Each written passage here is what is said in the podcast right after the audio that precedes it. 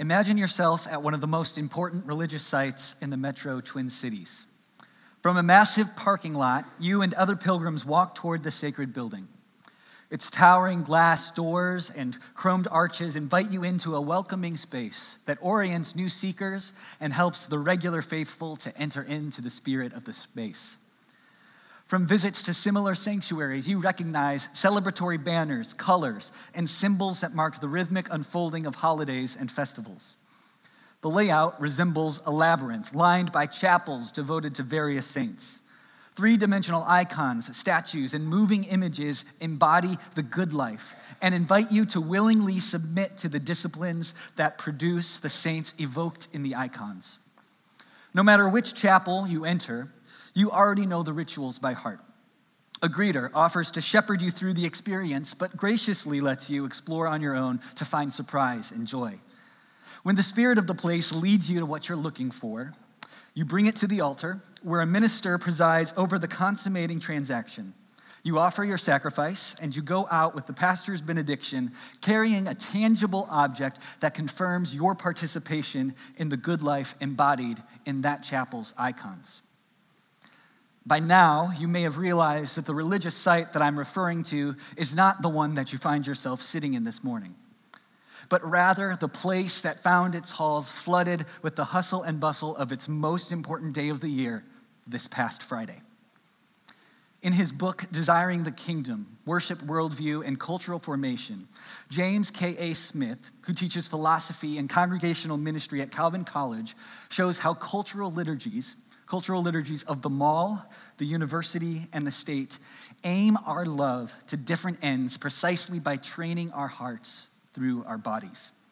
Smith argues that followers of Jesus need to understand how competing liturgies work so that worship can counterform us to desire God's kingdom. I start this morning with this analogy from Smith's writing because I think it very accurately depicts what we're trying to do as a church community. And even more specifically, it depicts the mindset that we hope to have as we enter into the Christmas season. We all land somewhere along the following spectrum. On the one end, there is the over the top excited about Christmas. Santa Claus, Rudolph, the rush of Black Friday, the ease of Cyber Monday. Christmas is a time for gifts and sweets and parties and gifts and family and gifts. Christmas carols are great and all, but really, let's be honest. Who needs the carols when you've already been listening to Mariah Carey, Bing Crosby, Michael Bublé, and John and Yoko since October? So that's one end of the spectrum. Then there's the other side of the spectrum, and it's one that looks more like the Grinch that stole Christmas.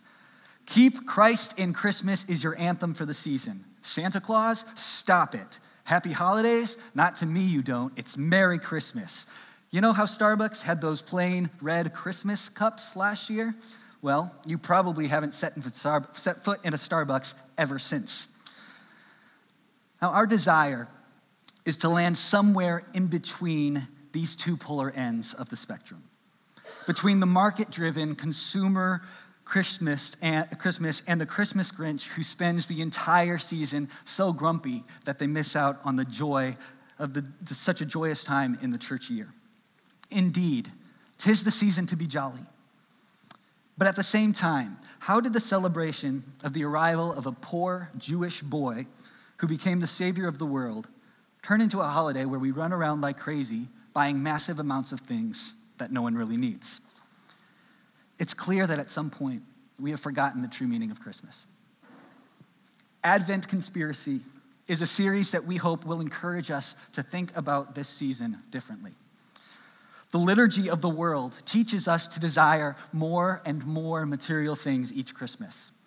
It's driven by painting a picture, by telling you a story that your status quo is inadequate. That in order for you to find true joy and in order for you to find true meaning, you need to keep compiling more and more and more things. But our hope is to present a competing liturgy, one that gives greater meaning and greater significance to our Christmas celebrations. Advent Conspiracy was started by five pastors across the United States who decided to make Christmas a revolutionary event by encouraging their faith communities to think differently about Christmas. They encourage their communities to partner with organizations, locally or globally, to intentionally decide that in a season where we so often give generously materially, to give generously in ways that have a significant kingdom impact. This is something that we here at City Church have been doing every Christmas season with our yearly giving project. And you've already heard a bit this morning about Hope Academy and, and why we're excited for this opportunity to partner with them for this year's project. With this series, we are joining with thousands of churches across the world who have chosen to do likewise, to conspire to take Christmas from what it has become and return it to what it was meant to be. This Christmas, we want to worship fully, spend less, give more, and love all. This morning, we'll be looking at the first of these four tenets worship fully. And in doing so, I'm going to structure this morning's message in the form of vignettes or two mini sermons. What I'm going to do is talk a bit about the season of Advent. I'm going to look at an example from the book of Joshua as our, as our foundation of how to approach this season. And then finally, we're going to take a look at a story early in the Christmas narrative a story about an obscure, insignificant girl given a distinct, significant task that turns her world and the entire world upside down. We'll look at her response to this news and see how we might be motivated to respond accordingly. In Advent, we hear the prophecy of the Messiah's coming as addressed to us, people who wait for the second coming. In Advent, we heighten our anticipation for the ultimate fulfillment of all Old Testament promises when the wolf will lie down with the lamb, death will be swallowed up, and every tear will be wiped away. In this way, Advent highlights for us the larger story of God's redemptive plan. The season of Advent marks the beginning of the church calendar year. The four weeks leading up to Christmas, we have the opportunity to take time to prepare. In a month, we'll celebrate Christmas Eve, the night where we remember the promised Messiah that the Old Testament prophets were longing for had finally arrived in the person of Jesus, fully God, fully man. A tradition of the Advent season involves the use of Advent candles. It's a symbol that represents the emphasis throughout the Bible that Jesus Christ is the light of the world. Each week, we'll light an additional candle to mark the progression of the season. And with each week, more and more of the previous candles are burned down to represent the anticipation and passing of time leading up to Christmas Eve, where we will light the Christ candle as a symbol of the birth of Jesus. Over the course of the season, we'll spend some time thinking of the nativity scene, but our vision of Jesus can't stop there. One of the things that we can remind ourselves in this season is that Advent is not simply an opportunity to look back, but rather it's an opportunity to look forward. This is a common theme that we see throughout the Bible, and so I want to take a moment to look even further back than the Christmas narrative. Looking back to a story that takes place in the book of Joshua. It's the story of the crossing of the Jordan River. And at this point, the Israelites have been wandering in the wilderness for about 40 years and they are now ready and preparing to enter into the promised land, the land of Canaan. And the only thing that lay between them at this point is the Jordan River. Now, at this point in time, the Jordan River would have been flooded. It was that time of year um, that the rains were flowing, the rains were pouring down, and the river was raging on. And so, what happened was the priests carried the Ark of the Covenant into the flooded Jordan River. And as they did this, the water stopped flowing. The people crossed over dry land, and after they had all crossed, the river began to flow again. I'm going to pick up the story in the beginning of chapter 4. When all of the nation had finished passing over the Jordan, the Lord said to Joshua, Take 12 men from the people, from each tribe a man, and command them, saying, Take 12 stones from here out of the midst of the Jordan, from the very place where the priest's feet stood firmly and bring them over with you and lay them down in the place where you lodge tonight. Then Joshua called the twelve men from the prophet of Israel, whom he had appointed, a man from each tribe. And Joshua said to them, Pass on before the ark of the Lord your God into the midst of the Jordan, and take up each of you a stone upon his shoulder, according to the number of tribes of the people of Israel, that this may be a sign among you. When your children ask in time to come, What do those stones mean to you? Then you shall tell them that the waters of the Jordan were cut off before the ark of the covenant of the Lord. When it passed over the Jordan, the waters of the Jordan were cut off. So these stones shall be to the people of Israel a memorial forever. At our previous church, Sarah and I have had the opportunity in two consecutive years to lead a group of high school students on a mission trip to a jungle village in Ecuador. Five years ago, while we were there, at the end of each day, we would go with the students down to the river uh, to get a nice, cool swim in. It served as a refreshing reward at the end of a day of hard work. It was this beautiful flow of clear, cool mountain water that flowed through the warm, humid jungle village. Along the side of, along the banks of the river were these massive rocks. And on one particular afternoon, we started taking the rocks and we built them up in a similar fashion as described here in Joshua 4. And you can see we got a really nice picture of the finished product, which was taken just moments before one of the little Ecuadorian boys went up and destroyed what we had built. but we weren't intentionally building a monument to God and thanks for what he had done. The point that I want to make is that even though these stones were only aligned like that for a brief moment in time, I'm still able to vividly recall the context in which they were built. And they do still serve as a reminder of being able to see God at work. From there, it becomes my responsibility to share that with others and to not let that image, that, that memory, become a stale, dry memory. If we're not careful, these, these events, events that show God's faithfulness in our own lives, these events that we read about God's faithfulness in the Bible, if we're not careful, these events can simply become a memorial to a long past event, and the stones become simply a cold, lifeless monument to the past. We are thousands of years past this moment in Joshua. This moment of stones, this monument of stones, no longer exists. But we can still be reminded of their significance through the reading of God's word and through connecting these moments of God's faithfulness throughout salvation history. This pile of stones was to be that anchor of faith, a reference point for later times when the path ahead wouldn't be as clear. So that when we look back to these traditions of faith, we might be propelled into the future.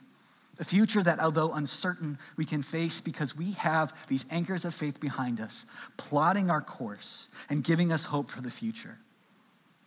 To simply look back and observe without participating would be to establish a museum of worship where we observe rather than engage. And the hope is that as a community, we would engage and participate. I love the way that Swiss theologian Jean Jacques von Allmen puts it. He says, When we perform Christian worship, we are part of the church of all places and all times. And this community binds us. To respect liturgical tradition implies a feeling of gratitude for what God has taught the church in the past, for the way in which He has inspired and guiding it that is why there exists in Christian worship and its unfolding certain forms which have such a theological and anthropological plenitude, are of such monumental importance that the church never exhausts their vitality, never wears them out in spite of constant use. And so it's our desire that this Christmas season, that we will look back at the fulfilled promises of God for the sake of continuing to move forward our worship should continually help us in rehearsing the gospel in our own lives. As we sing together, as we confess of our sins, as we are assured of our salvation through the work of Christ on the cross, as we taste the gospel through the breaking of bread at the Lord's table, which we'll do together as a community next Sunday in communion. We are being prepared to go from this place better equipped to face the trials that will come to us in this life. So, with that in mind, Let's now look back with the lens of also looking ahead as we begin to look at this Christmas story by hearing of Mary's response to the news that would change the world for all of time. As we remember this story, the story of a young girl in the Bible who had a lot of reasons to be a Grinch at the first Christmas. She's a member of the poorest class. She is a part of a people that have no political power or rights. She's young, she's female in a culture that treats women little more than property. She's a virgin, engaged to be married, and an angel visits her and tells her that she will give birth to the Son of God. With the news of her pregnancy, her fiance is considering calling the marriage off, which would likely mean that she would never find a husband who would have her. Christmas is coming. the very first Christmas. And in spite of all that she has to be worried about, to be concerned about, to be upset about, the Bible tells us in Luke 1 that she's filled with joy and she's filled with a song. The song goes like this My soul magnifies the Lord, and my spirit rejoices in God my Savior, for he has looked on the humble estate of his servant. For behold, from now on all generations will call me blessed. For he who is mighty has done great things for me, and holy is his name. And his mercy is for those who fear him from generation to generation. He has shown strength with his arm. He has scattered the proud in the thoughts of their hearts. He has brought down the mighty from their thrones and exalted those of humble estate. He has filled the hungry with good things, and the rich he has sent away empty. He has helped his servant Israel in remembrance of his mercy as he spoke to our fathers, to Abraham and his offspring forever. As a response to the news of her pregnancy, Mary's deepest inner person, her soul, her spirit is flooded with joy and delight, and she directs all of her worship to God because he has seen her. There's a couple of things to notice here in the opening verse of Mary's hymn of happiness. First of all, notice that Mary knows God personally. She says, My soul rejoices in God, my Savior. Her relationship is real and it's personal. And it's real and personal because she recognizes that it's God that sees her. Verse 46 says, My soul magnifies the Lord, and my spirit rejoices in God my Savior, for he has looked on the humble estate of his servant. The reason for this worshipful response is, is that the soul, one of the deepest longings of the soul, is to be seen and to be known. There's something significant about being seen, being acknowledged, being lifted out of the obscurity of, that validates your life. There's, there's a hidden question that many of, many of us ask every day does somebody see my life? Does my life matter? It's all part of this des- desire. We, we, we're designed to desire relationship. And I think a way in which we see that today, somewhat ironically, is in the way in which we display our lives on social media. Just think of the word selfie it's a picture of your own face sent out to the world. This speaks volumes to our desire to be seen, so much that we would take a picture of ourselves and show it to people that already know what we look like.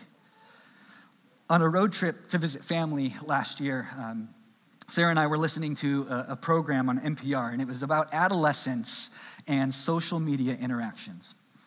And, what was fascinating and really quite disheartening in, in some ways was, was this notion that if you didn't get a like, a, a, comment, or some sort of interaction on your post within a matter of seconds of posting it, these adolescents would immediately feel social anxiety. Maybe my peers don't like what I posted. Maybe they're not noticing me. The second guessing begins almost instantaneously if there's a lack of instant gratification. Now, I think there's a lot more that could be said on this, but the point in how it relates to this is that this desire spills out of us. We long to be seen, we long to be known, we long to be acknowledged. It's important to be seen and to be known. It's one of our deepest needs. It's no small thing. But to be seen and to be known by God is what the soul is ultimately longing for.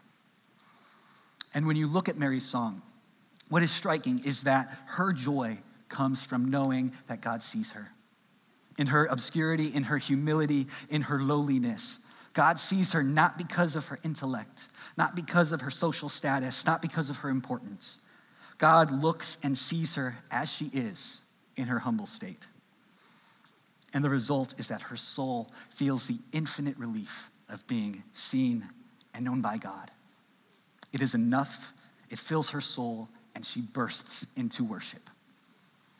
And after she sees and experiences this for her own life, she says, This mercy, this mercy is for all those who fear him, who respect, wait, and listen to God. This mercy of being seen and being known is for each and every generation, for those who wait for God, for those who trust in God. This is what the text tells us. It tells us, and his mercy is for those who fear him from generation to generation. She connects her circumstances to the larger story of what God has done in the past and what God is doing in this moment. God has remembered her. He has remembered his people. Mary is recounting God's faithfulness and continued deliverance of her people. The text says he has helped his servant Israel in remembrance of his mercy as he spoke to our fathers, to Abraham and his offspring forever. This is the connecting theme here from the passage in Joshua to this response of Mary. Mary is looking at her current circumstances. She's looking back on the promises and faithfulness of God. She acknowledges God's work in her current circumstances, and between the two, she recognizes the significance that this moment has on the entirety of God's plan. This is the story of Christmas that God has seen us and that He sees those in need. This is why, as a church, we've chosen to celebrate Christmas this year by worshiping fully the God who sees and loves us. And in response, we are called to see and love those that are in need around us and around the world. This Advent, the invitation for you is to not run from your humble estate, your feelings of insignificance, but instead to lean into it and know that God looks upon the humble and invites them into his great story. Lean into your ordinary life and find a God that sees you. And like Mary, worship fully and worship joyfully. In the end, Christmas is about the incarnation. It's about God seeing humanity, seeing us and becoming one of us. God, the creator of all things present and eternal, dissolved into obscurity over 2,000 years ago so that we might know our significance. We can look back at the faithfulness of God throughout generations. With all of this, we are being called to remember, not for the sake of remembering, but for the sake of entering into the story, to take a step of faith as a community of believers into the community to which God has called us to serve. That is our desire this Christmas to tell the story of the God who sees us and who sees the world, and to celebrate that story by following suit giving ourselves in worship and service to God and to others. That is why we want to spend less, give more, love all, and worship fully this Christmas. Let us pray.